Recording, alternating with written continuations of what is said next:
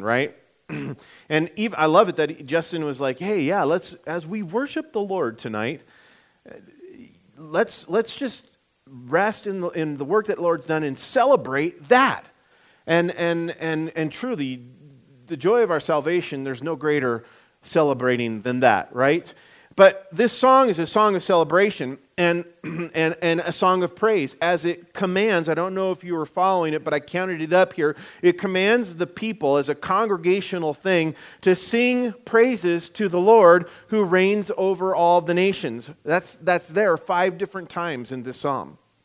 Now, last week when we studied through Psalm 46, I pointed out that Psalm 46 could have been written in response um, to an event recorded in 2 Kings and in Isaiah chapters 37 and 38. And in 2 Kings chapter 18, we're told how Sennacherib, the, the, the Assyrian king or the king of Assyria, we're told how he had sent his armies um, into, into, into Judah to threaten and attack the city of Jerusalem, just come right outside the city walls.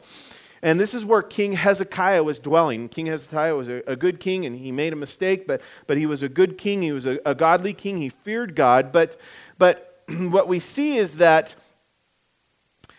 Sennacherib had, had come to the city of Jerusalem, and he, at this point, had already taken over the northern kingdom completely, deported all the people from the northern kingdom, and he had conquered or defeated many of the, the fortified cities already in Judah by this point. And so as he comes to Jerusalem, it looked as if Jerusalem would be destroyed by the Assyrians.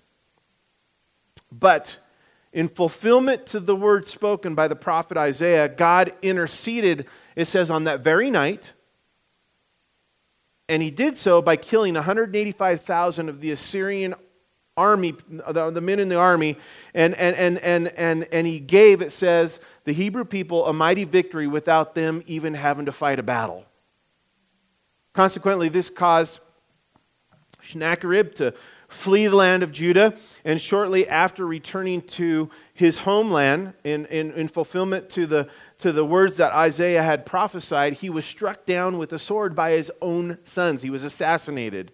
And, and, and those who, who, who see this event as the backdrop for what was written in Psalm 46 also looks at they also look at Psalm 47 as that response of praise for what God had done in relationship to that account in, in, in, in 2 Kings chapter 18 and um, for the things that God had done. But even more so, what we see is, is they're specifically, um, um, uh, they, they see Psalm 47 as specifically the fulfillment of the promise that is given in Psalm 46, verse 10 where it says, Be still and know that I am God, and I will be exalted among the nations. I will be exalted in the earth. And if you remember from what we're reading at the very end of this psalm, the people declare what? The last verse, last line of the verse He is greatly exalted among all the nations.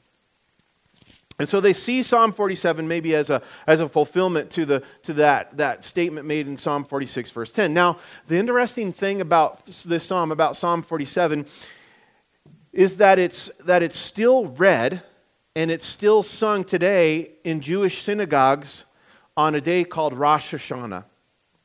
And Rosh Hashanah is the Jewish New Year. And uh, it's also uh, in conjunction with the Feast of Trumpets.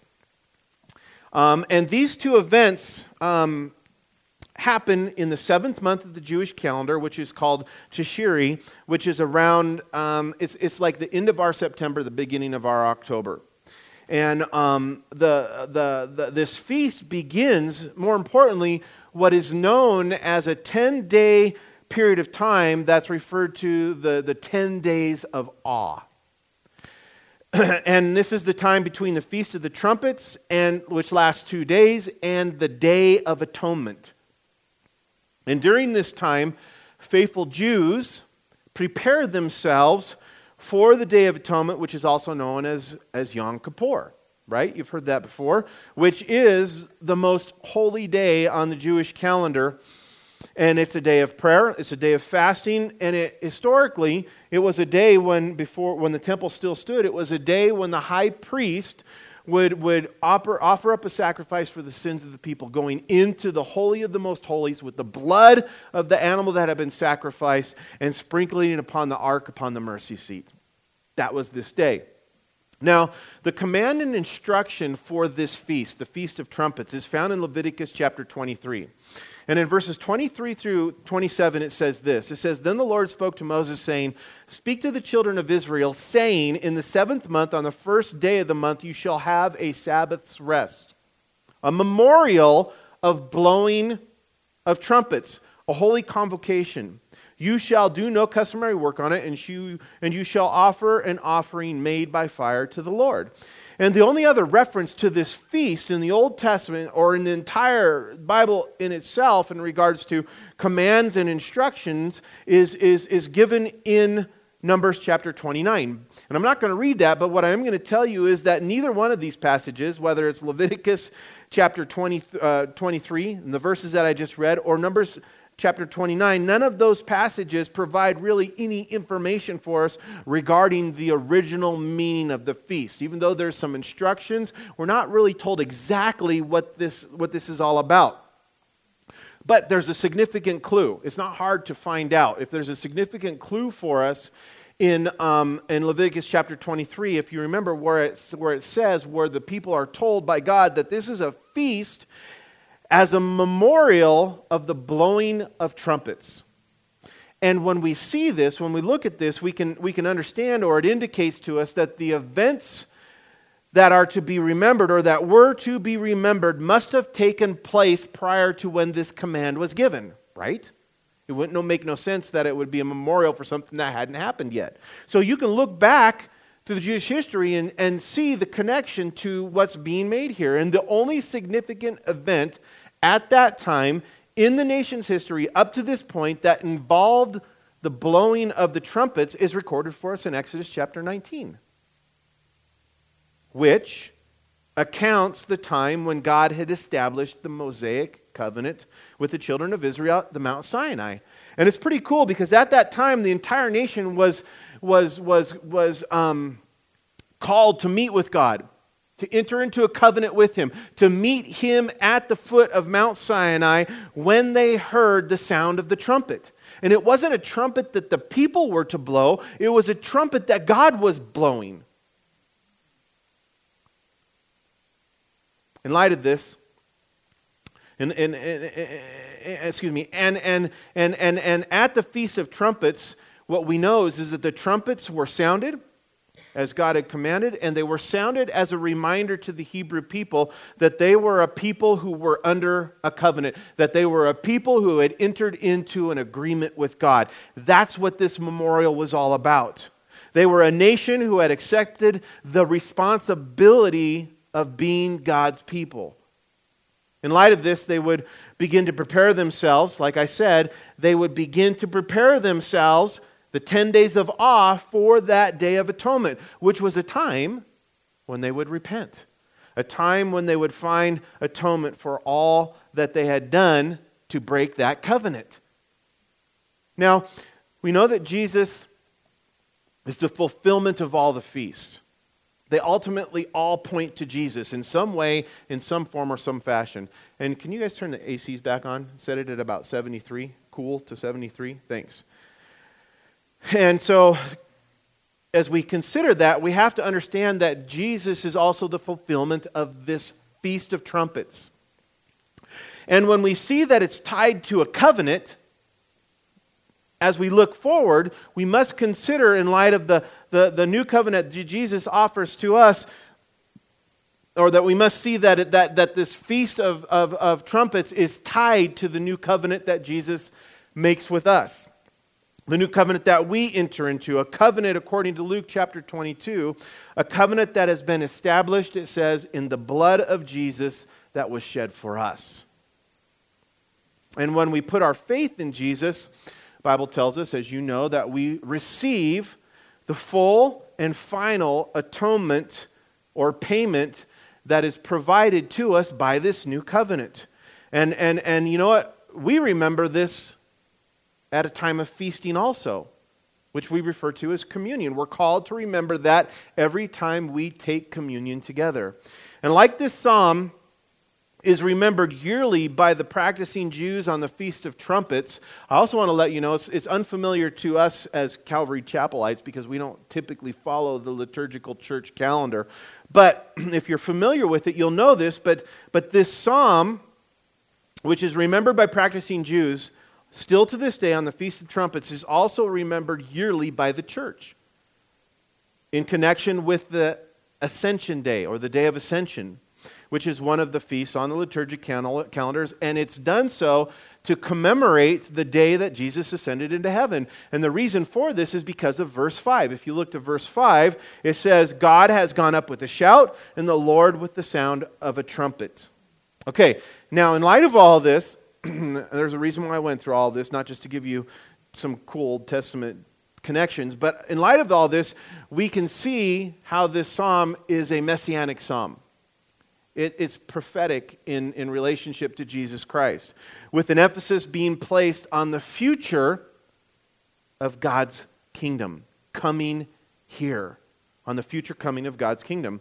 You know, and, and, and when you begin to think about that in light of this being a song of praise, it should cause us to also sing praises to the Lord who rules over all the nations. Now, as the people of Israel, we read in this psalm, were being called um, to praise their God, we see that they make three declarations. And this is kind of how I want to tie it together to perhaps our own responses of praise today. That they were given, they were, they were being called to sing praises to their God, and, and in doing so, they make three declarations about Him. In other words, maybe even reasons or attributes of God for why we sing praises to Him. And in these first four verses, the declaration that is being made is that our God is an awesome king. And, and just begin to think about that as we go through this, because I'm going to stop and I'm going to ask you, but I think that's something that we can all relate to personally. A time or an instance or a situation where God has revealed himself to us personally to be our awesome king. How has he done that? And as we look to verse 1 again, in this psalm it says it says oh clap your hands all you people. Shout to god with the voice of triumph. For the lord most high is awesome. He is a great king over all the earth. He will subdue the people under us and the nations under our feet.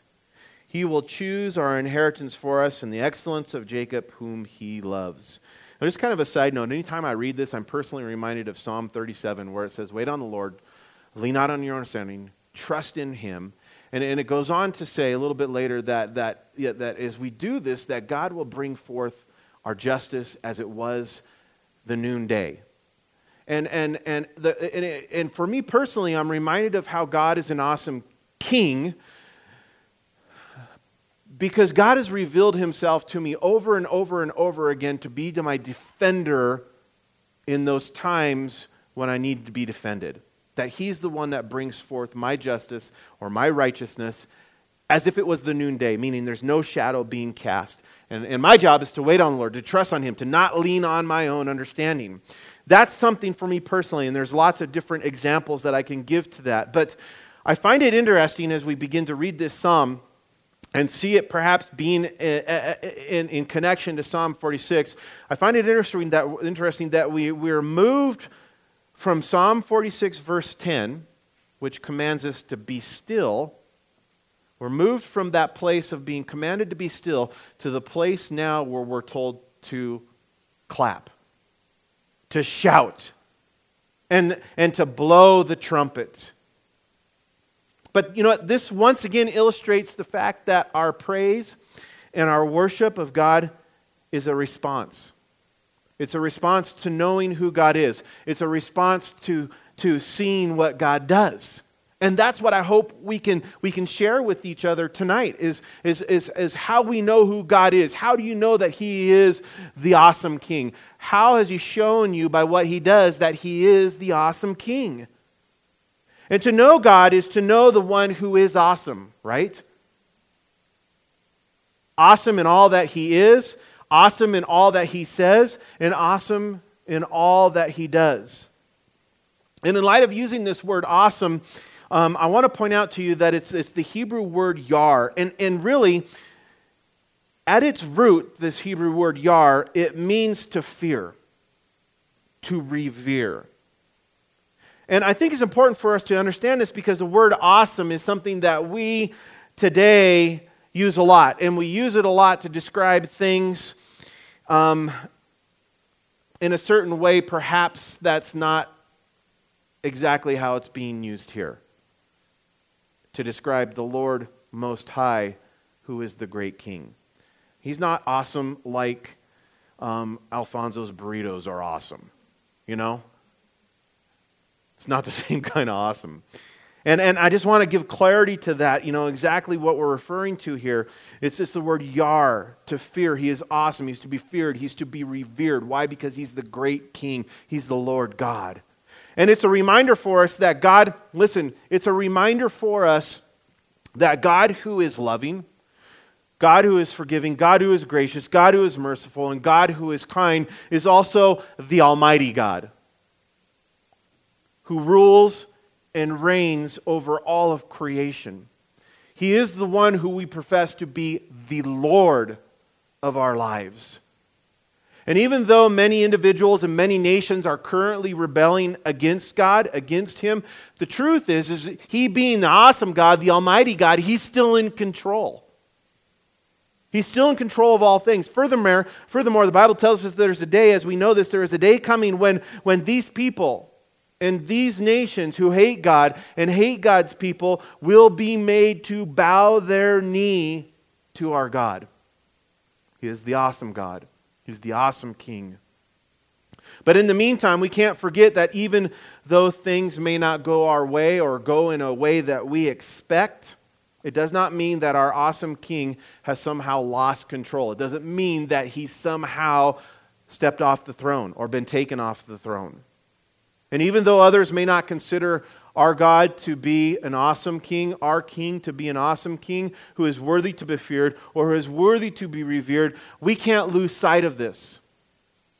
We can't lose sight of this because when we remember that God is awesome, you know what happens? We're given an assurance. When we know that our God is awesome, that He is an awesome King who is to be revered, who is to be feared, who is the Almighty, who, who, who, who, who rules and reigns, when we, when we are when we, we, we're reminded of that, we have an assurance and we have a confidence in the fact that He is able when we are not. Fill in the blank. It means that He is able when we are not. And if you look back to the account in 2 Kings, with, with King Hezekiah and the Hebrew people and the king of Assyria, God is able. God was able when they were not. Who's experienced that in their own lives? When you were not, God was able. That's, just, that's, that's, the, that's an opportunity to sing his praises about how he is the awesome king. Not only that, that, that, that the, the, we can get this assurance and this confidence also when we keep in, keep in mind that, uh, and when we realize, when we know that God's the awesome King, we, we, we, we can have an assurance and confidence in the words that Paul spoke or wrote of in Romans chapter 8, right? Because in Romans chapter 8, Paul declared how there is nothing in all of creation that can separate us from God's loving care or God's loving protection of us. He's the awesome King. And our God is an awesome king. You know it? And we should sing his praises. And so I would like to hear, in relationship to that declaration and singing of a praise, is there anyone who can, who can share an experience or a situation or, or how you know that God is an awesome king? Is there anyone? Yes.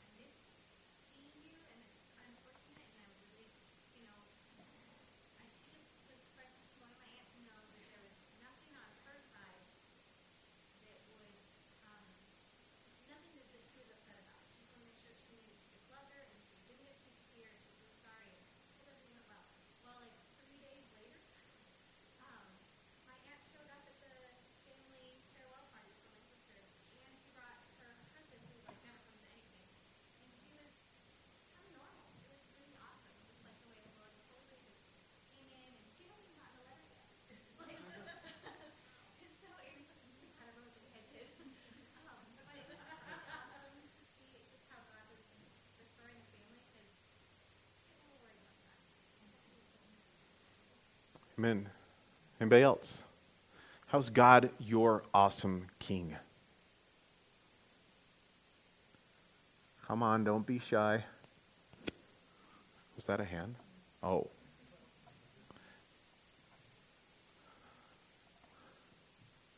Rich? Oh, I, I saw your eyeballs.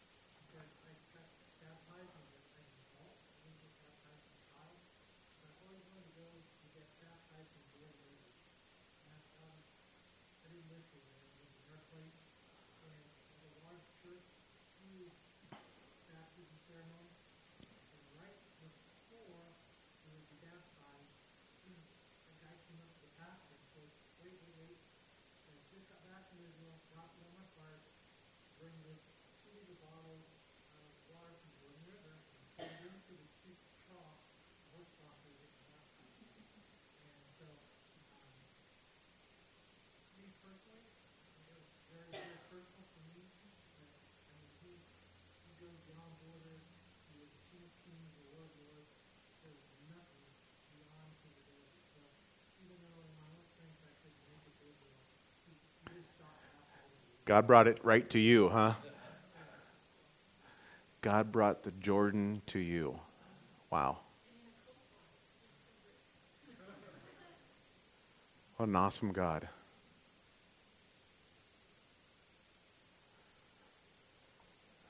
He knows us intimately and personally. It's a pretty cool thing. Look at verse 5.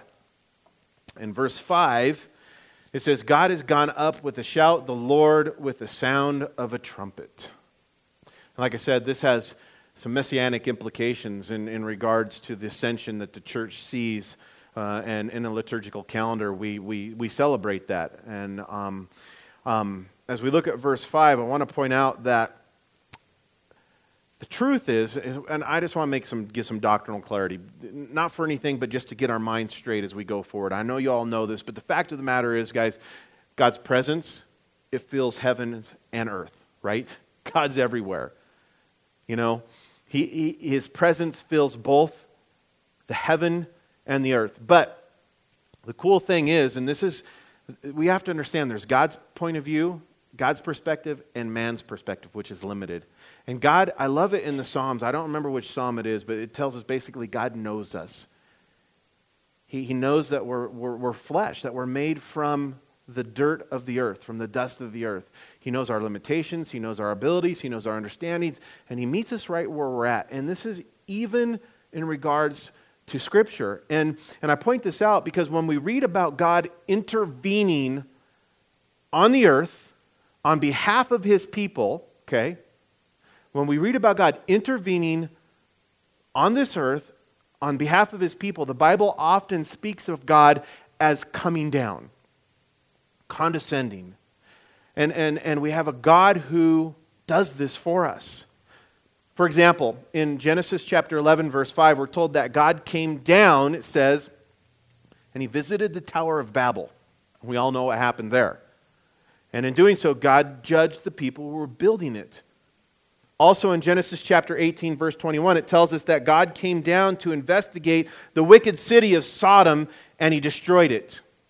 And then, in relationship to this account that we've been reading about in, in 2 Kings, which is also in Isaiah chapter 37, in Isaiah chapter 37, in relationship to the, what the Lord did for King Hezekiah and the Hebrew people um, when Sennacherib came, it says that on that night, it was the night that Isaiah prophesied and said, God's going to do this, don't worry on that very night that the Lord, that, on that very night that 185,000 Assyrian soldiers, this is in Isaiah chapter 37, were slain, slain by an angel, and it says that God had come down and brought judgment, and then that he went back up. And that he went up, it says, in great glory to his holy throne. But without a doubt, as we see Jesus is the fulfillment of the, of the Feast of Trumpets and the covenant and all these things being connected together, the, the, without a doubt, the greatest example of God coming down to intervene on the earth and then to return to heaven in great glory The greatest example is seen in our Savior, Jesus Christ, the Emmanuel, God with us. You know, the Apostle Paul, he wrote about this in, in Ephesians chapter 4, verses 8 through 10. And he did so by quoting Psalm 68, verse 8. And, and he applied that Psalm 68, verse 8, to the ascension of Jesus Christ. And he said this It said, When he ascended on high, he led those who were in captivity captive, and he gave gifts to men. Now, this, he says, quote unquote, he ascended. This he ascended, he says, what does it mean? But that he also first descended into the lower parts of the earth. He who descended is also the one who ascended far above all the heavens so that he might fill, it says, all things. And when we consider the death and resurrection and ascension of Jesus, we see that from our point of view. From the human point of view, Jesus' crucifixion was a great defeat. From a human point of view. As a matter of fact, I had the opportunity to speak to um, a lady not too long ago who, who, who I think has a measure of faith that God's bringing her along in her walk. And um, I'm trying to be careful uh, uh, about how I say this. But we were talking about the crucifixion of Jesus Christ. And, and from her limited point of view and from her limited human understanding of things, she goes, I just don't get the cross. I don't understand the crucifixion.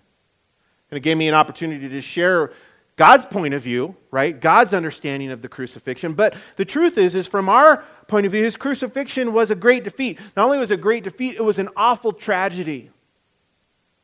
But this was not, but this is this this this is what not God's this is not God's viewpoint. God doesn't see it this way.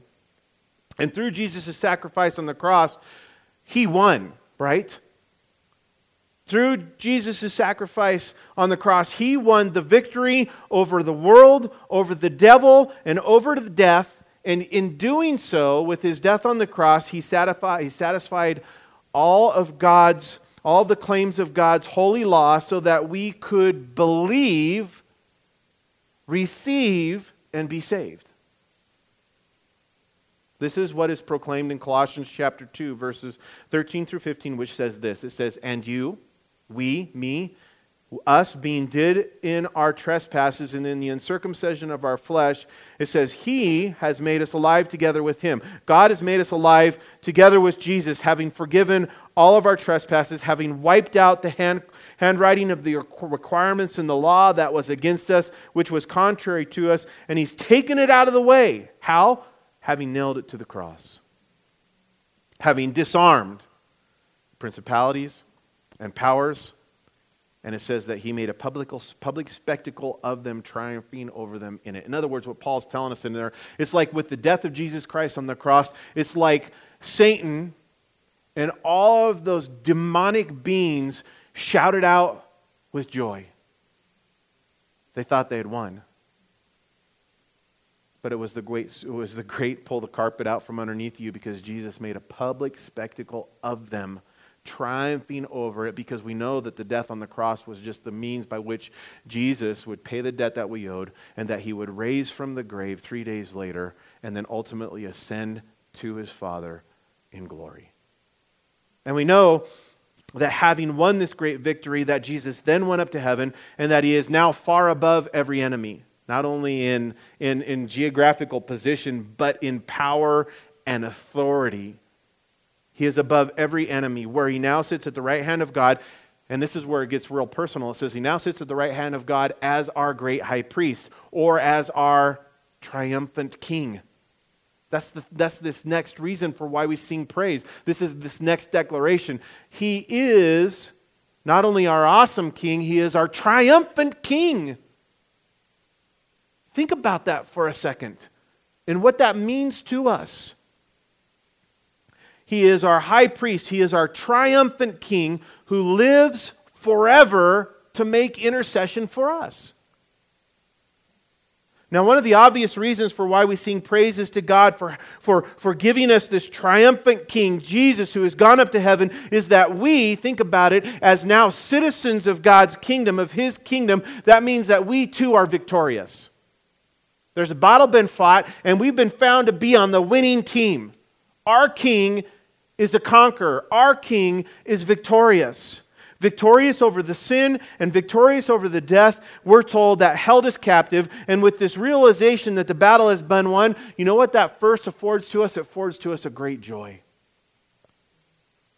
We receive a great joy. Furthermore, it's a reminder for us that the battles that we fight, guys, this is where it gets personal because it's a reminder for us that the battles that we fight, meaning the war against our flesh and against our sin nature, are fought from a place of victory.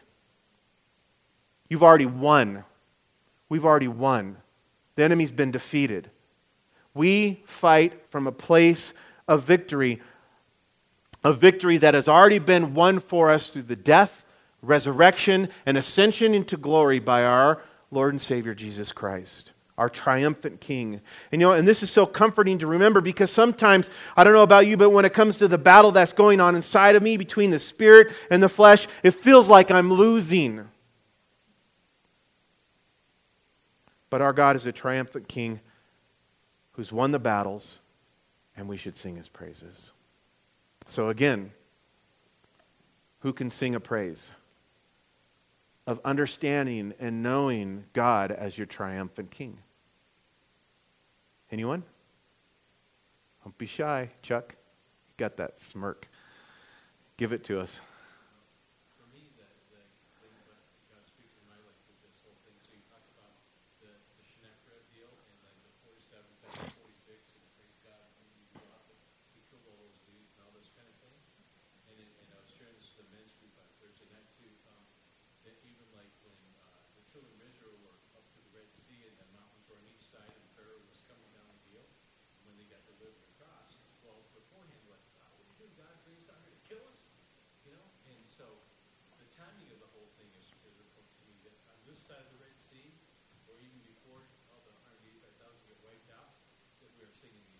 Amen.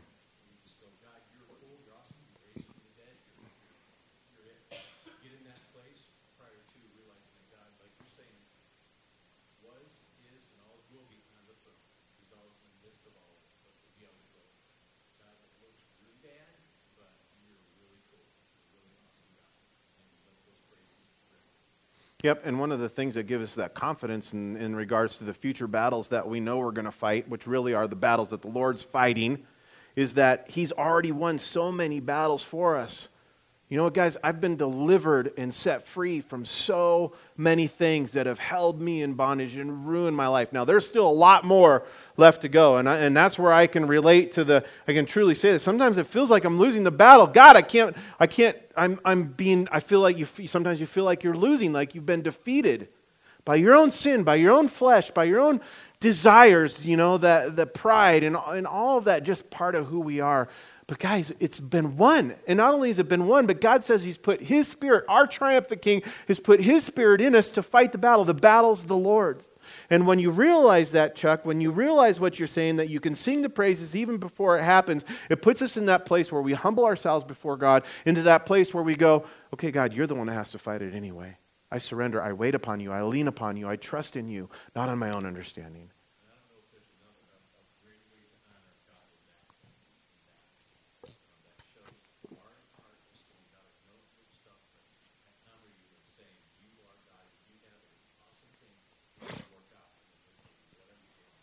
Because here's the opposite of it, guys. When we, when we forget that he's our triumphant king who's won and fought the battles, there's no joy.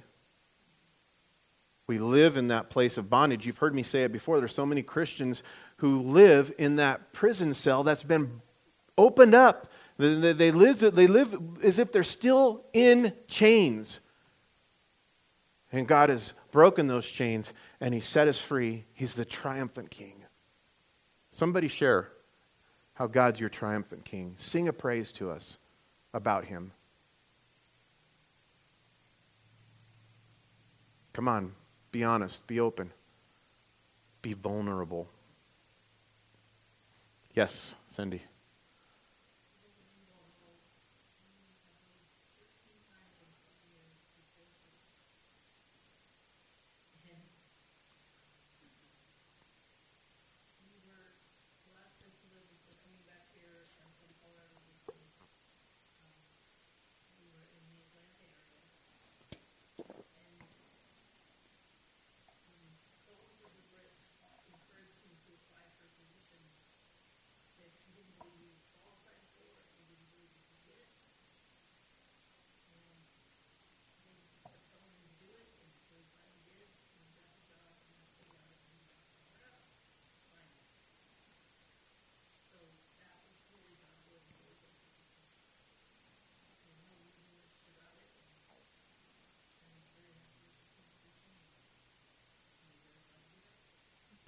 Amen.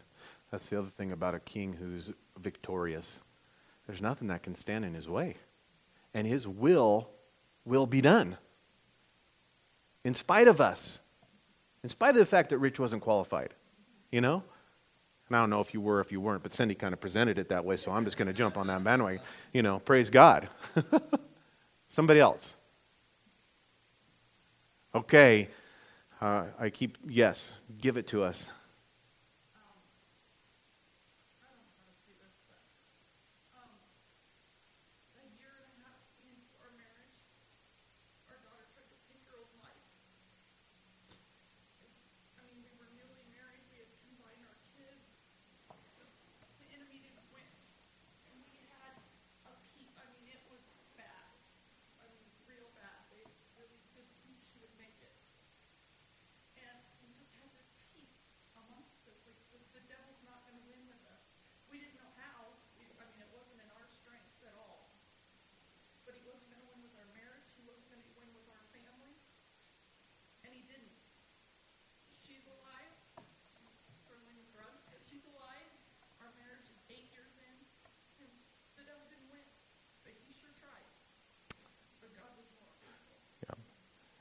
Yeah, he's greater than any circumstance or any power that comes against us.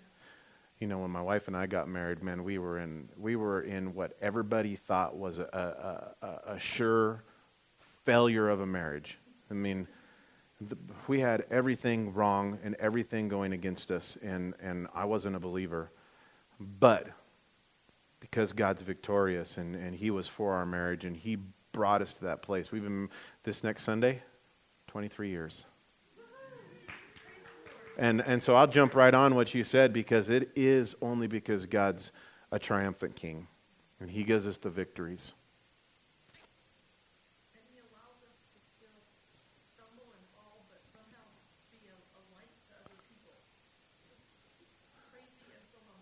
You know, that's the cool thing about the covenant. And you, you tie all this together, guys, and you look at how this is spoken of about with the Feast of the Trumpets and how that Feast of that Trumpets was preparation for that time, you know, as a reminder for the people okay, you're in a covenant, and we're in a covenant with God, and we're imperfect.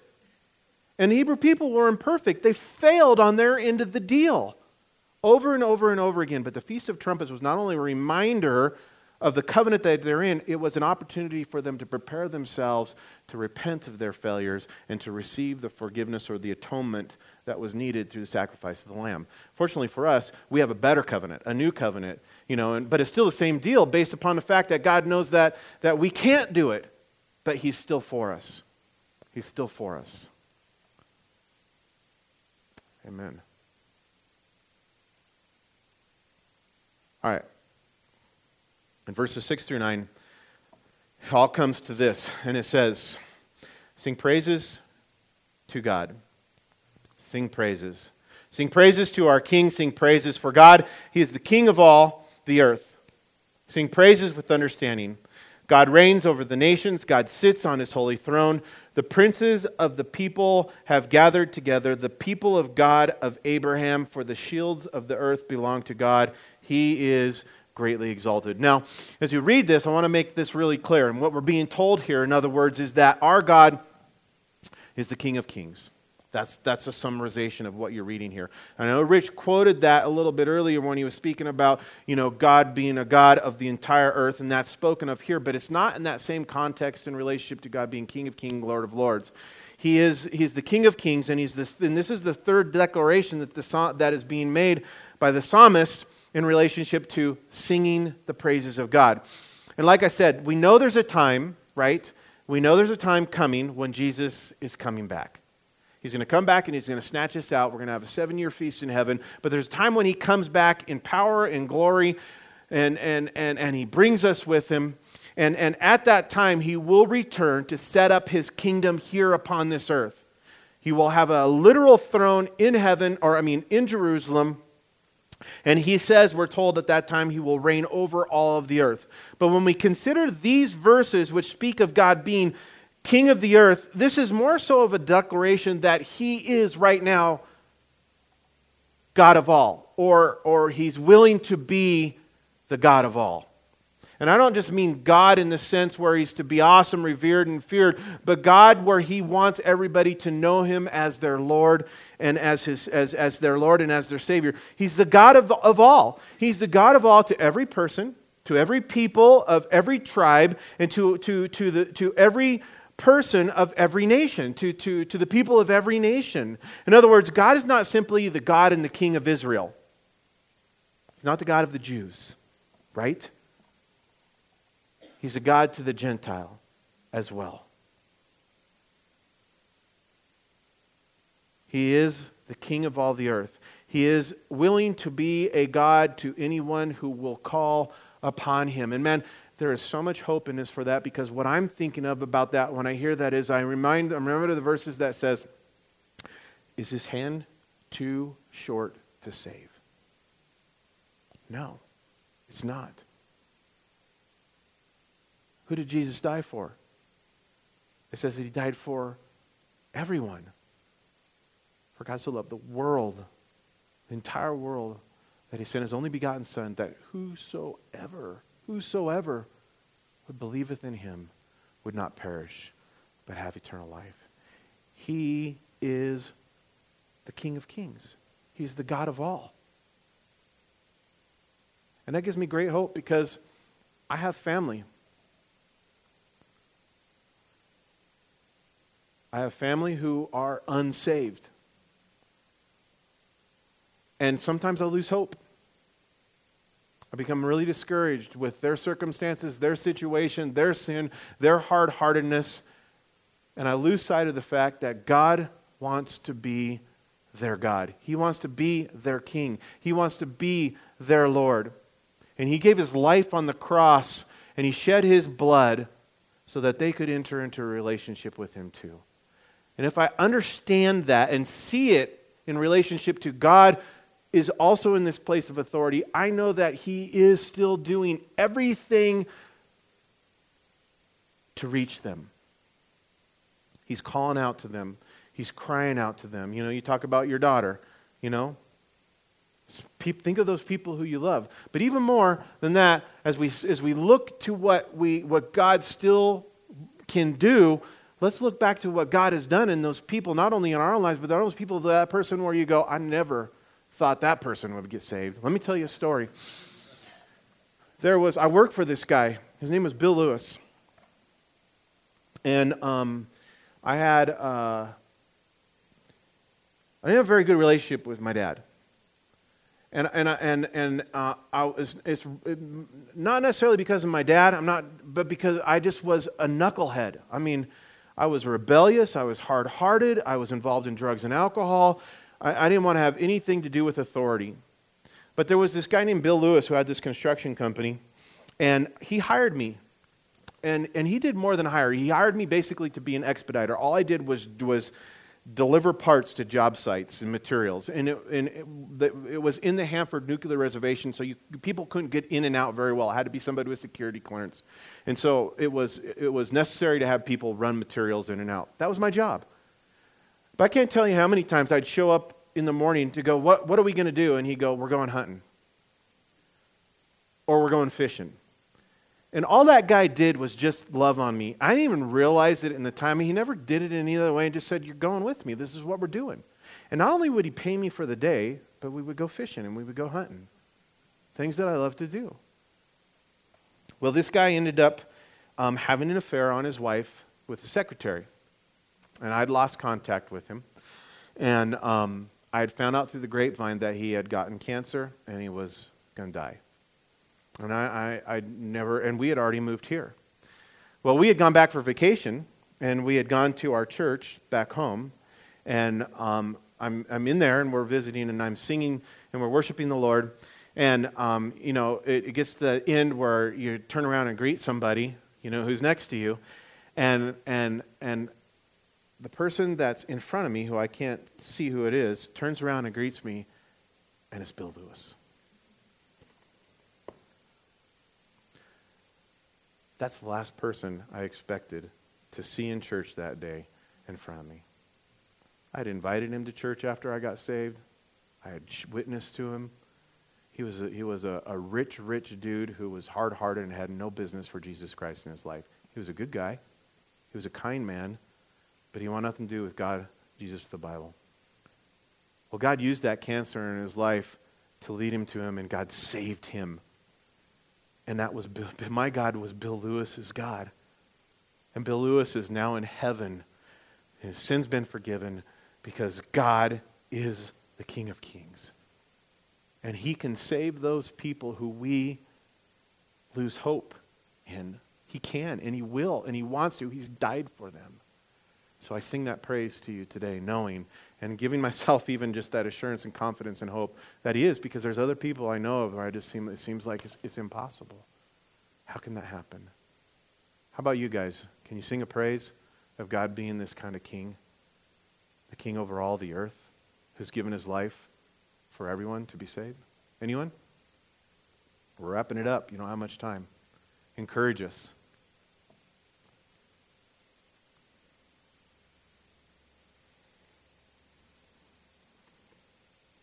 Come on. Shocky. Curtis. you have any stories like that?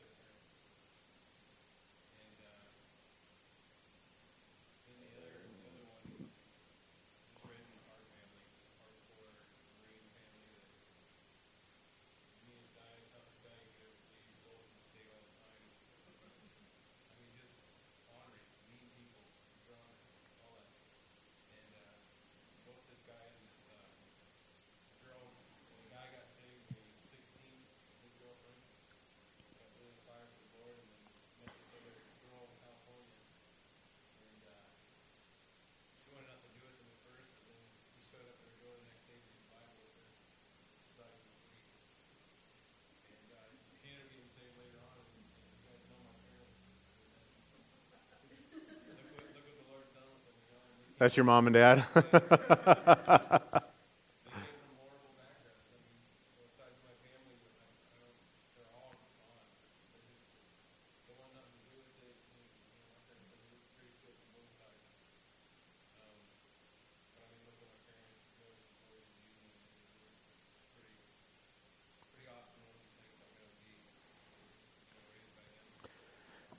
yeah, guys, our God's hand is not too short to save.